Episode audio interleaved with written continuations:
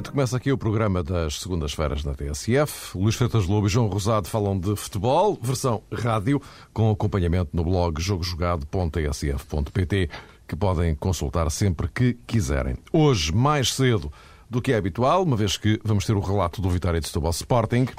E a propósito de Sporting, o assunto da semana acabou por ser o facto de Lietzen ter assumido dificuldades em integrar-se no sistema adotado por Carlos Carvalhal e, mais do que isso, até ter sugerido que talvez fosse bom ficar no banco uns tempos e dar lugar a outro.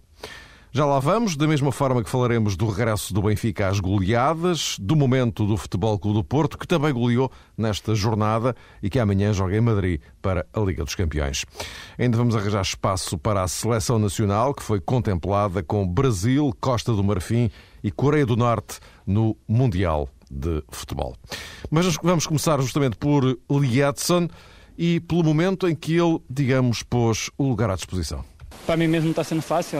Temos até que conversar com o treinador, acho que não estou me sentindo bem, acho que se calhar é bom dar um, um tempo, né? Ficar alguns jogos sem jogar para poder recuperar um pouco mais, não estou me sentindo bem nos jogos, as coisas não estão saindo bem, então nada melhor que botar um companheiro que, que esteja melhor uh, na situação para tentar ajudar a equipe. Infelizmente não estou conseguindo ajudar a equipe com gols, então é, é, pensar direitinho se o treinador achar, achar melhor tirar da equipe e poupar alguns jogos para que outras oportunidades dê. Nosso companheiro também vou estar de plena acordo. Mas Carlos Carvalhal parece não ir bem nas sugestões de Lietzen e sublinha que é ele, Carvalhal, quem decide. Neste momento, como tudo é fácil criticar, num contexto de dificuldade, eh, eu tenho que, acima de tudo, pensar como líder. O líder o que é que faz? Eh, monta uma equipa, escolhe os jogadores, faz as substituições, e faz aquilo que, que, entende em função das suas ideias e da sua cabeça. Portanto, eu sou o líder desta equipa e assumo na plenitude todas as minhas opções. Portanto, isso não tenha dúvidas nenhumas. Não tenham dúvidas nenhumas, diz Carlos Carvalhal. Luís, boa noite. Hoje começo por ti. Boa noite. Uh, olhando para este cenário, uh, como é que é? Eu penso que se há coisa que me faz mais impressão no futebol, muitas vezes, é, é o jogador responder daquela forma clássica quando lhe perguntam sobre o lugar onde, onde joga, se não preferia jogar noutro e o que é que sente em jogar nessa posição e na outra, e ele responder sempre: Eu jogo onde o treinador me manda e e para mim é igual. Porque todos sabemos que, que não é assim, não é igual para todos. Uh, todos eles têm uma posição onde se sentem melhor, porque há posições onde lhes permitem fazer mais vezes as coisas que fazem bem, e há posições que não, e há outras que, obrigam, que as obrigam até a fazer coisas que fazem menos bem. Portanto, eu penso que um jogador manifestar o, o seu desejo, as suas, as suas inquietações, as suas dúvidas, as suas certezas em relação ao seu, ao seu jogo, é o mais salutar que deve existir.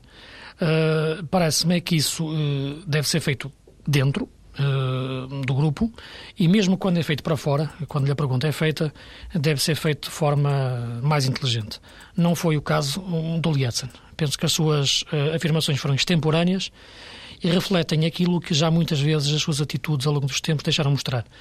Eh, eh, ele pensa, ele, a, a, consciência, digamos assim, de um estatuto uh, superior que ele pensa ter, que acha ter, e se calhar até tem, dentro do Sporting.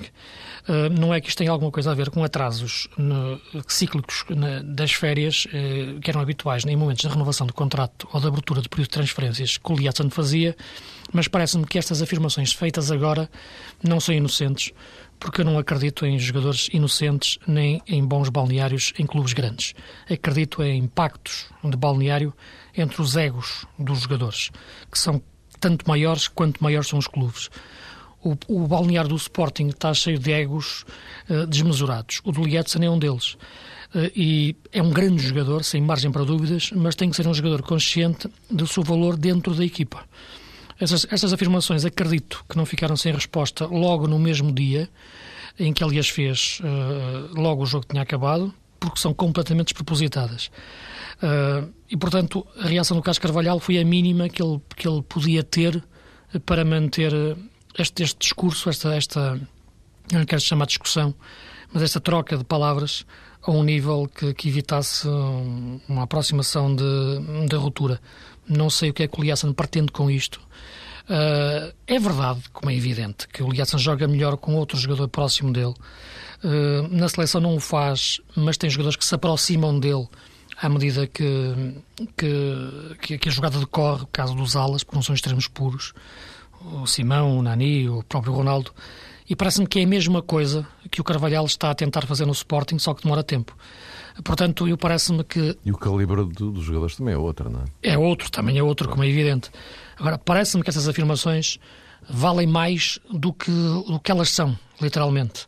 Uh, só o tempo poderá explicar exatamente até onde é que o Liasson queria ir, até onde ele queria ir dentro do balneário com estas declarações e quem, quem é que queria atingir. Uhum.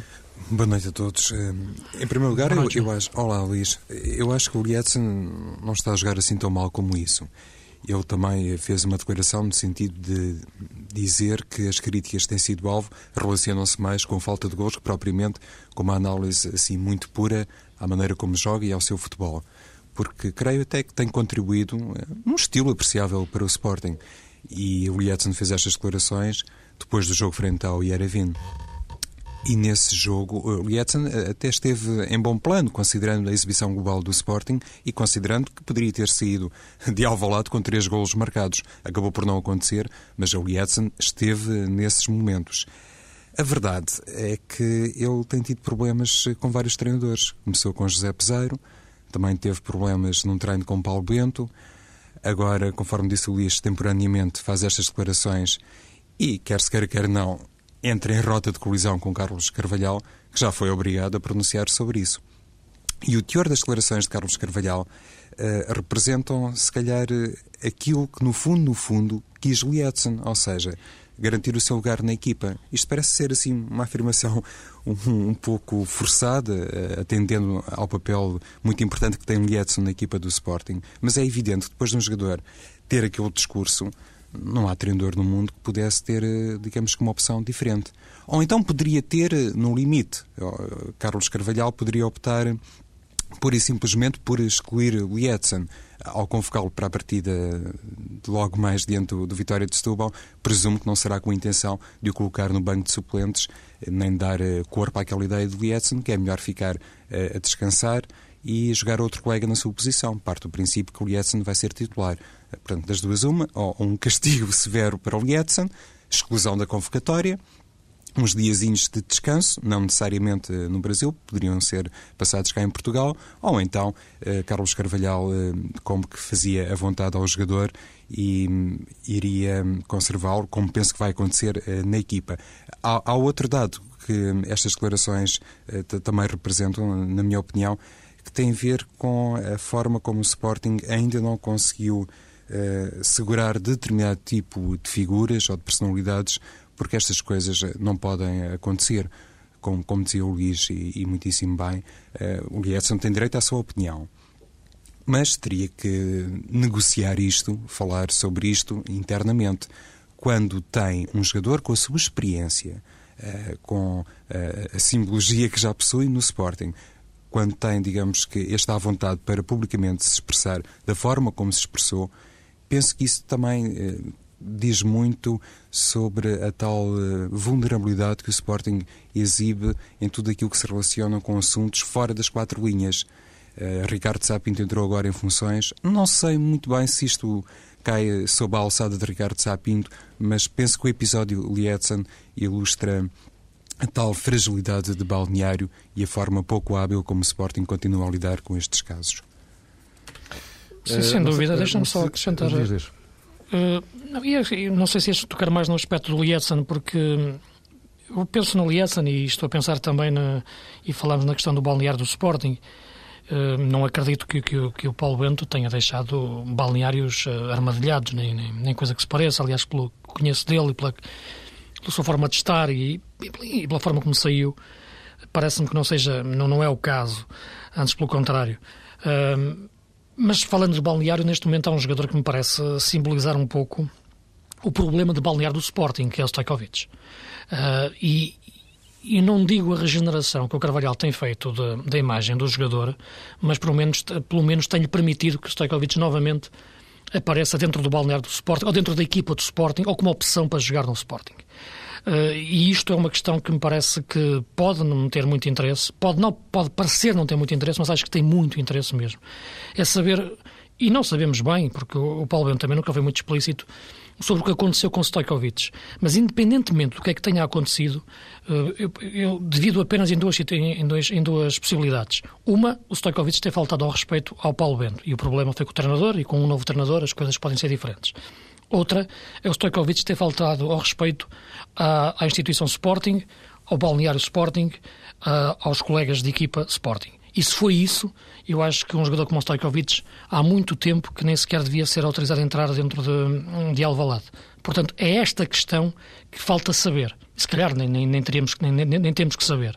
Mas a forma como muitos jogadores olham para Stojkovic, a forma como muitos jogadores não encararam bem o, o seu regresso, independentemente do comunicado que possam ter feito, que me parece também uma coisa algo bizarra, a dizer que não, que não, não seriam contra a sua reintegração no balneário, depois, durante quatro anos ou três anos, o tempo que ele esteve em Portugal, apoiarem as decisões do treinador Paulo Bento de forma inequívoca. Mas esta questão de Stojkovic não me parece de ânimo leve neste momento no Sporting e, na minha opinião, eu acho que é uma bomba relógio que o Carlos Carvalhal tem nas mãos e o melhor seria livrar-se dela o mais rápido possível antes que ela lhe exploda exatamente nas suas mãos. É, no fundo, isso, só para concluir muito hum. rapidamente, Mário, este tema. Aliás, se calhar não por acaso é que ele convocou para o Jacueira em Devina, mas já não o convocou para o Jogo Vitória de Setúbal e, e para o próximo bloco se verá. Até porque Rui Patrício não se exibiu assim em, em, grande plano, eh, pelo menos na minha perspectiva, no jogo frente ao Iervin, mas claro, erros acontecem em todos os jogos e então com os guarda-redes isso acaba por ser relativamente comum. Mas eh, só para sublinhar uma ideia do Luís que tem a ver com o tal comunicado que foi rubricado pelos capitães do Sporting, eu também acho que se as coisas fossem exatamente assim, eles nem sequer eh, se teriam dado ao trabalho de fazer o comunicado, porque notícias dessa índole acontecem muitas vezes nos grandes clubes e, e não é todos os dias que se faz um comunicado. Quando isso é escrito e é oficialmente assumido, algo se passou de facto. Desde resto se tornou mais ou menos um, um, um clássico em situações. Já houve várias situações semelhantes, noutros clubes até. Sim. E, portanto, enfim, já se tornou quase um, um, clássico. Ou seja, nós somos obrigados a relativizar muito esse tipo de comunicados, como, como é óbvio. Não é? Ora bem, o Benfica regressou às goleadas. Uh, Cardoso uh, cimenta a sua qualidade de líder dos marcadores no campeonato português. Saviola uh, deu mais uma contribuição para o Museu das Galerias Fundamentais desta, deste campeonato, aquele gol monumental que ele marcou à uh, Académica. Uh, João, em duas penadas, até porque enfim, tu ontem também comentaste o jogo, só para sintetizar o que é que isto pode significar pode significar que, que, o Benfica está melhor, mas não está muito melhor. Uh, creio que a exibição de ontem e o resultado acaba uh, por um, constatar um, ou para um, oferecer duas leituras. Isto é, constatamos que o Benfica regressou às goleadas, que Cardoso voltou a marcar, uh, neste caso, três golos, mas acho que a subida de rendimento da equipa do Benfica não está diretamente expressa neste resultado e aí dou alguma razão ao treinador da Académica de Coimbra, que considerou as coisas ao nível do marcador demasiadamente desniveladas Mas, mas uh... agora só um pequeno parênteses, desculpa lá. Sim. 4-0 é mesmo goleada. É, é goleada, Mário. Mas o Benfica ontem acabou por não ter, assim, por parte da académica, uma oposição muito firme, porque o Benfica experimentava no meio campo, experimentava, como quem diz, eh, Jorge Jesus já, já tinha utilizado algumas vezes Ruben Amorim, então no Belenenses naquela posição, mas tinha Ruben Amorim no lugar de Xavi Garcia e tinha apostado outra vez na titularidade de Pablo Aymar e havia dúvidas sobre a condição física de Pablo Aymar. A verdade é que nem um nem o outro foram sujeitos eh, a grande trabalho, a grandes eh, desafios, mesmo no, no, plano tático, não tinham grande oposição por parte da académica, era aqui que eu queria chegar. E, e o Benfica acabou por eh, conviver bem com isso e mesmo sem ter no seu corredor central jogadores em grande momento ou com grandes ações positivas em termos de ataque, por um lado, falamos de Aymar, e no plano defensivo por parte de Rubén Amorim, conseguiu, muito mercê da ação de Saviola por conseguir um resultado uh, extraordinário, muito dilatado, ao nível daquilo que fez no início da temporada, mas penso que é assim um bocadinho prematuro tirar-se a conclusão que o Benfica está de regresso àquele velho Benfica do início da temporada. Acho que isso não é bem assim. De qualquer forma, uh, há outro dado que ontem também tive a oportunidade de sublinhar com o Valdemar Duarte, tem a ver com o facto de Jorge Jesus já ter no banco de suplentes um jogador como Reta, acho que faz falta, pode ser uma alternativa muito válida para o Benfica para ter, digamos um esboço diferente num segundo sistema de jogo. E há outro aspecto que também já tem sido muito focado nas últimas horas, que passa por uma questão disciplinar, porque David Luiz e Fábio Coentrão uh, estão em risco para o jogo frente ao Futebol do Porto e Jorge Jesus vai ter que lidar com isso no desafio frente ao Olhanense, sobretudo no que diz respeito, claro, à titularidade de David Luiz. David Luiz, exato. Uh, Luís, uh, pegando nisto e já agora uh, aproveitava para fazer a ponte para o, o, o Futebol do Porto, que também goleou nesta jornada, joga amanhã para a Liga dos Campeões e se isto poderá também significar o início do tal, da tal viragem que, de que se fala há tanto tempo em relação ao, ao Futebol Clube do Porto, que na época passada começou mais cedo uh, e que agora parece estar a chegar uh, mais tarde, mas uh, aparentemente a chegar. Mas, enfim, não queria desviar já para o, para claro. o Porto, era uma questão só para fazeres a ponte, já agora aproveitávamos, era uma espécie de dois em um. Exato. Isto o tempo, o tempo teve uma coisa dramática quando temos que meter quatro recios no, claro. numa rua da Em relação ao jogo do Benfica, mas eu concordo com, com, com o que o João disse, um, e para não me alongar muito, pelo menos para, para focar o aspecto que mais me, me, me saltou à vista no jogo do Benfica com a Académica, tem a ver com um espaço de terreno que eu acho que é, que é fundamental uh, neste tipo de jogos. E que se ele não for bem ocupado, não for bem preenchido, não se ter cuidado com ele, uh, pode ser o fator decisivo. Uh, é, o, é, o, espaço que, que vai das costas do, dos defesas até ao guarda-redes. E estou a pensar eh, na equipa da Académica. E estou a pensar também nas outras equipas que já jogaram com o Benfica e conseguiram-lhe colocar mais dificuldades em termos de, de entrar, de penetração. A verdade é que a Académica assumiu o chamado bloco médio-alto, pelo menos, para pressionar alto, isto é, fez subir a sua linha defensiva quase para meio do seu meio-campo, e a verdade é que tudo bem, é uma boa intenção e até é de louvar, é, é, bom para o jogo em si, digamos, mas o problema é que o tal espaço que ficava nas costas dos defesas até o seu guarda-redes é um território que é um paraíso para, para os avançados adversários. E quando a bola entrou ali, Saviola, Cardoso, Aymar, Di Maria, estavam como peixes na água. E naquele caso se aplicava mesmo por causa da chuva e do terreno. E portanto, a partir daí, apareceu o primeiro golo e a partir daí, com a dificuldade também da Académica em fazer banho fora de jogo, construiu-se eh, a goleada. Os golos apareceram de uma forma ou de outra, mas o caudal do jogo foi indicando que os golos podiam aparecer. E a verdade é que muitas vezes as equipas pensam que para jogar bem com personalidade têm que pressionar alto, mas isso não deve implicar jogar com a defesa tão subida. Eu acho que foi um clássico, um clássico caso, este do André Vilas Boas na Académica, de treinador a mais para jogadores a menos estratégia demasiado ambiciosa para o tipo de jogadores que o André tem. Eu acho que é lá de chegar a oportunidade em que ele vai ter uma equipa para poder jogar assim. Agora, na académica, até pode. Com eleições ao controle nacional, como ele disse. Com este Benfica, difícil.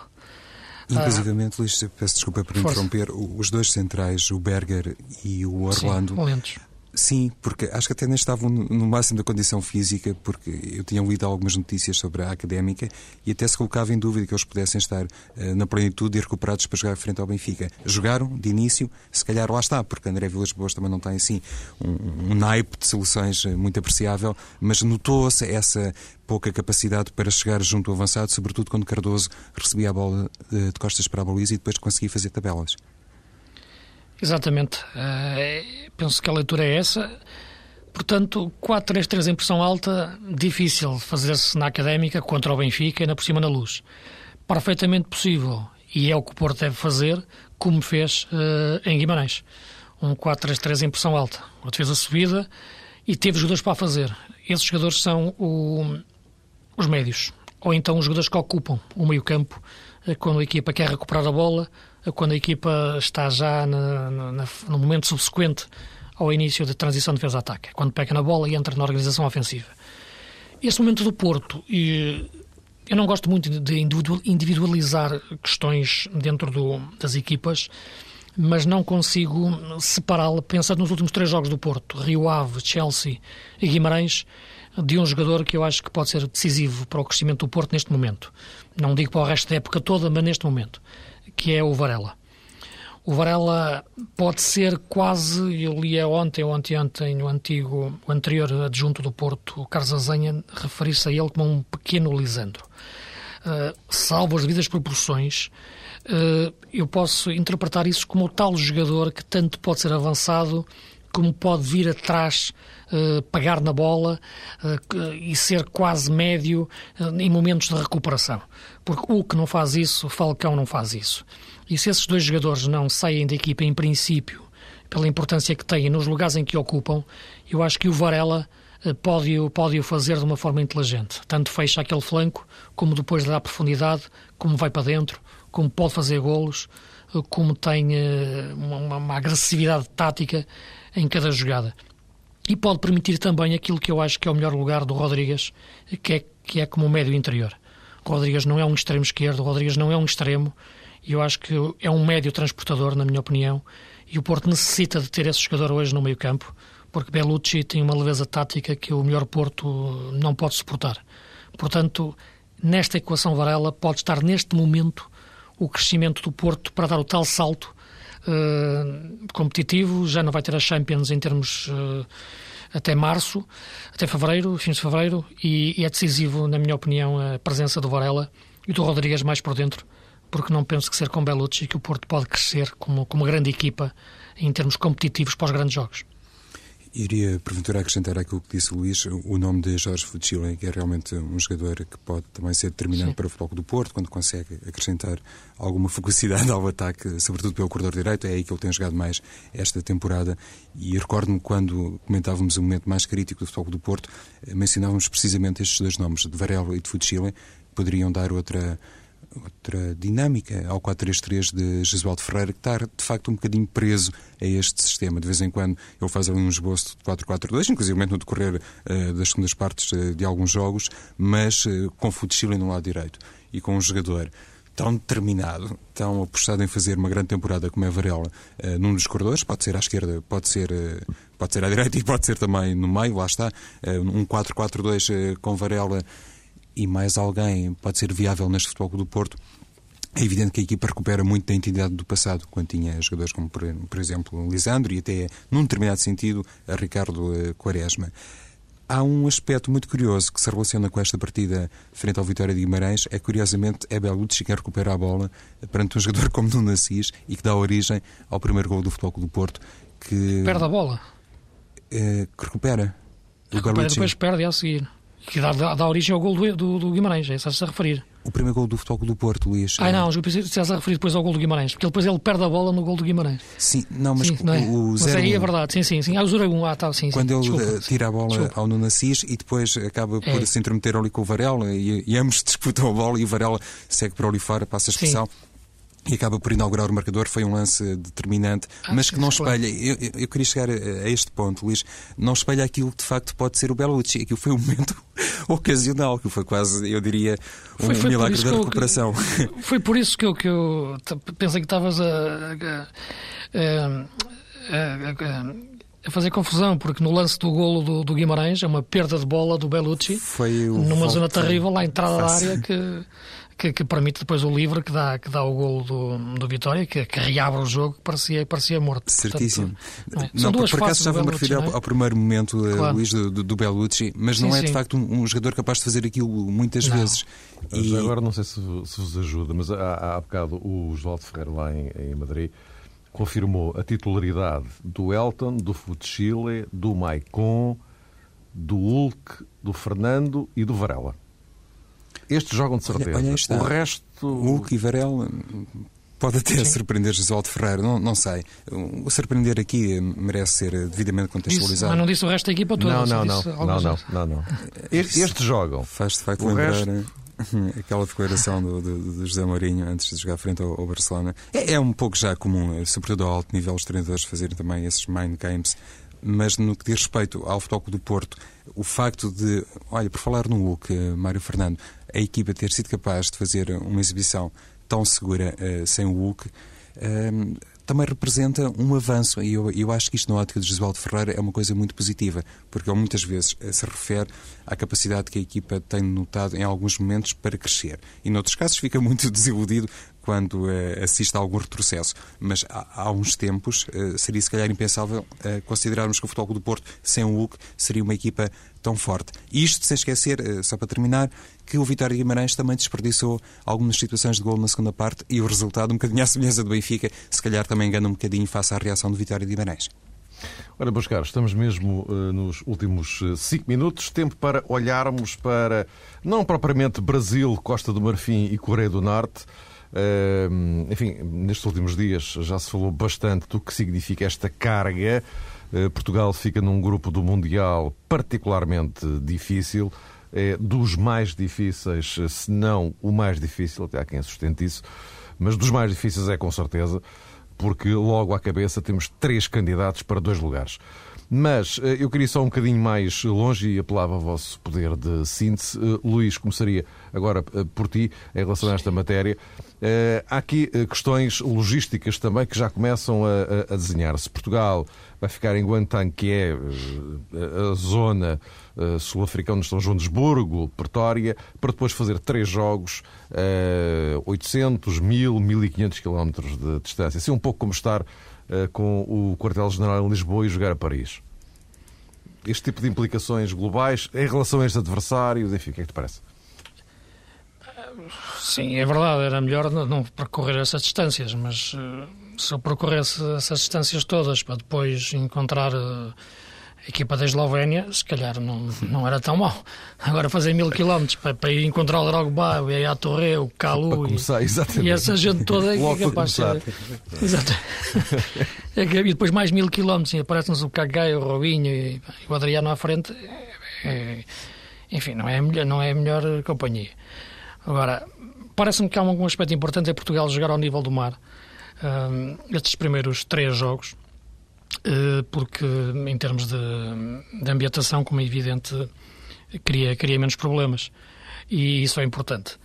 Eh, eu penso que todas essas situações que referiste serão, serão previamente eh, acauteladas pelo nosso departamento da logística da Federação, não tenho dúvidas disso. Penso que o tempo das confusões já, já passou. Acho que, que agora as coisas são tratadas de, de forma equilibrada. Não quer dizer que não se cometam erros, mas autocuidado, estágios como, como, como, os do 2002 penso que não se repetem. Uh, e agora parece-me que pensar nos adversários obriga a pensar sobretudo em nós próprios primeiro. Os adversários são fortíssimos. Eu, aliás, quando me pediram para fazer o pior grupo possível antes de começar, eu pensei na Costa do Marfim no Brasil e depois nos Estados Unidos. Portanto, foi o único que nos, que nos escapou. Apanhamos a Coreia do Norte. Mas uh, um aspecto positivo é não ser o primeiro jogo não ser com o Brasil, ser o último. Porque se o primeiro jogo fosse com o Brasil, era muito complicado. Era um jogo de uma intensidade, de uma pressão psicológica, tática, a todos os níveis, muito forte. O mais provável, apesar de tudo, ok, começa 0-0, nós também somos fortes, mas o mais provável era perdermos o jogo. Colocava-nos depois muito a situação muito complicada para, para os jogos seguintes. Porque jogar no último jogo com o Brasil já pode ser diferente. Já a margem pontual pode ser diferente. Porque se nós, pelo menos, não perdermos com a Costa do Marfim e fizermos um ponto, se ganharmos à Coreia, à Coreia do Norte fazemos quatro pontos, uh, pensando que Costa do Marfim perca o jogo com o Brasil uh, e empate só com Portugal, portanto, não é? por, margem, por a ordem natural das coisas, podíamos chegar ao, última, ao último jogo, antes de jogar com o Brasil, nós com quatro pontos e a Costa do Marfim com um. E aí até podíamos jogar com um empate. É estas contas, isto parece muito prematuro já estar a fazer isto, mas sinceramente, quando vi sair o Brasil, é só pensei: Deus queira que não seja o primeiro jogo, porque a partir daí pode ficar muito complicado. Assim, talvez. João, só um sublinhado em relação a esta matéria, até porque na sexta-feira já disseste enfim, praticamente tudo sobre okay. isto. Eh, não gostaria de sublinhar eh, a ideia que Portugal está muito bem apetrechado ao nível da informação. Eh, este local de estágio está, digamos que, a dividir as opiniões, a gerar, se quisermos, alguma polémica, mas ninguém melhor do que Carlos Queiroz, quer dizer, se fosse possível, tirando os africanos, escolher um selecionador que tivesse um, um conhecimento in loco do terreno e, e, e muito concreto, eu acho que deveríamos apontar o dedo a Carlos Queiroz. Por isso, Portugal eh, tem que confiar nesta escolha para o local de estágio. Eh, o grupo é, de facto, muito complicado. Não vale a pena estarmos aqui, eh, enfim, a desfilar os elogios a propósito da Costa Marfim e também do Brasil, mas, mais uma vez, reforço esta circunstância. Se calhar, em nenhum outro campeonato do mundo Portugal teve uh, tantos pontos uh, informativos para onde se, se correr pode perguntar a José Peseiro como é que joga a Coreia do Norte, Paulo Duarte do Burkina Faso também dará um ou outro palpite mais concreto sobre a Costa do Marfim e há aqueles jogadores, sobretudo os do Chelsea, que sabem ao pormenor também a melhor forma de neutralizar um jogador como Drogba, que é de facto a grande ameaça para o primeiro jogo. Por isso, há muita informação, há esse exemplo do Mundial 2002 que não, não deve ser de maneira alguma repetido. Em Portugal está mais do que nunca apetrechado. Por isso, confiar também na escolha de Carlos Queiroz, naturalmente em parceria com os responsáveis federativos. E voltamos para a semana, no horário habitual, entre as 8 e as 9, para mais um jogo jogado com Luís Freitas Lobo e João Rosado. Até para a semana.